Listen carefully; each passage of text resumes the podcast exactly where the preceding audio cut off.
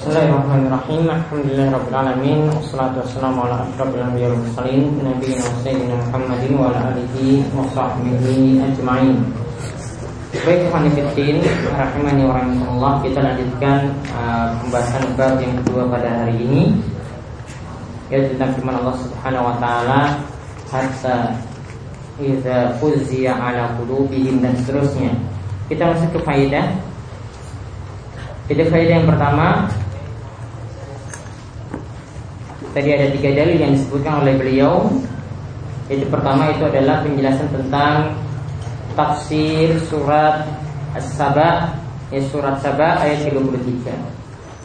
Kemudian yang kedua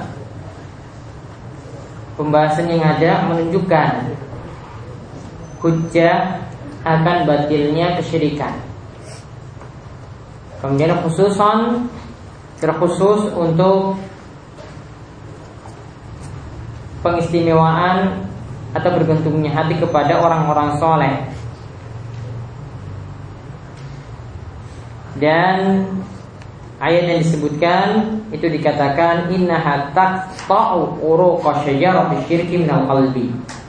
Bahwasanya ayat tersebut itu sudah memutus urat-urat pohon kesyirikan dari hati ya seseorang. Kemudian yang ketiga tentang tafsir firman Allah qaulul haqqo wa huwal aliyyul kabir. Yaitu ayat ini surat Sabah ayat 23 ini diucapkan tadi dalam siaknya dalam konteks kalimat dalam hadis Abu Hurairah ketika uh, Allah itu mengajukan suatu perintah kepada malaikat ya lalu turunlah ayat tersebut. Lalu disampaikanlah perkataan semacam itu qaulul haq wa huwal aliyul kabir. Yang disampaikan adalah kebenaran yang mereka mengatakan itu benar kebenaran dan Allah itu maha tinggi lagi maha besar. Kemudian Ar-Rabi'ah yang keempat Yaitu sebab Mereka bertanya Tentang hal itu.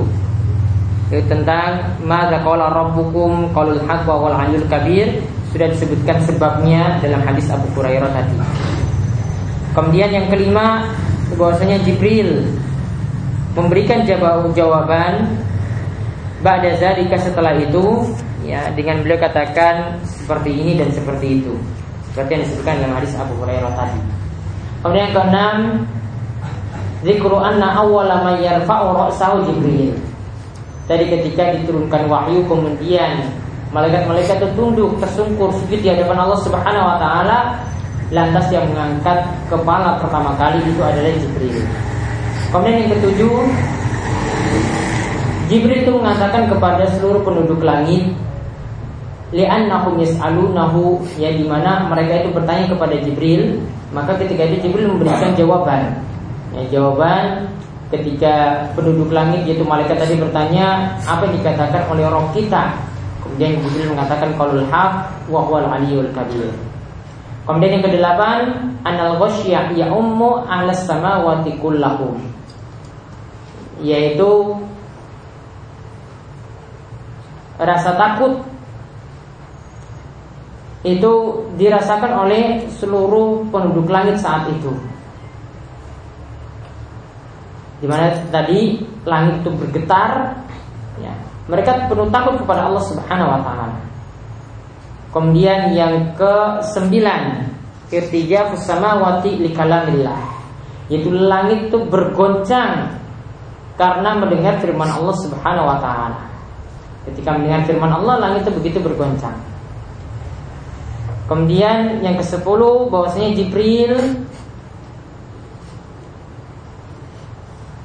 itu menyampaikan wahyu sampai berakhir sesuai dengan apa yang Allah Subhanahu wa taala perintahkan. Kemudian yang ke-11 di dalam hadis tadi disebutkan tentang pencurian berita langit.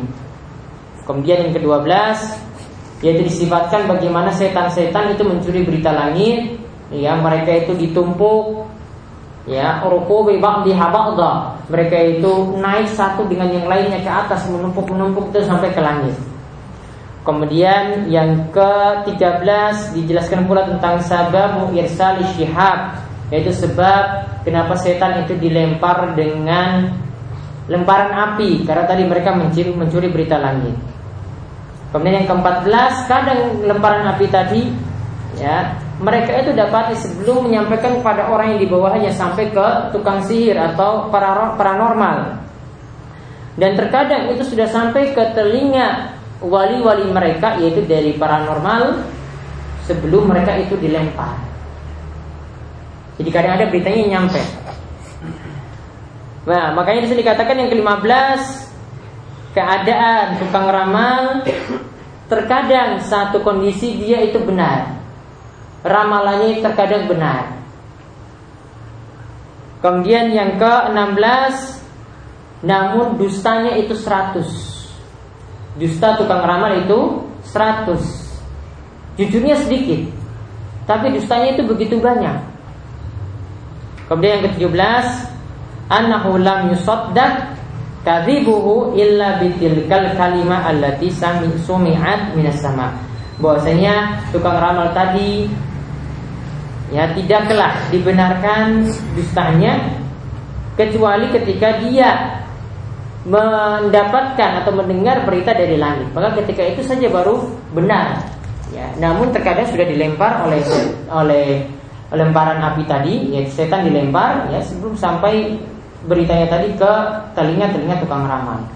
Kemudian yang ke-18 Qabulun nufus lil batil Kaifa yata'allaquna bi wahidatin wa la yata'biruna bi mi'ah Lihat Beliau katakan bahwasanya hati terkadang menerima kebatilan. Padahal sudah diketahui ya mereka cuma melihat satu saja yang benar. Padahal di balik itu ada 100 kedustaan satu banding seratus tapi ada benarnya mereka tak benarkan. Ini orang-orang yang yang sering bertanya pada tukang ramal seperti itu. Padahal dari sisi ramalannya ya seratus itu dusta. Kadang saja benar, tapi mesti dipercaya. Maka beliau di sini katakan, ya hati kok bisa menerima kebatilan seperti itu. Yang ke-19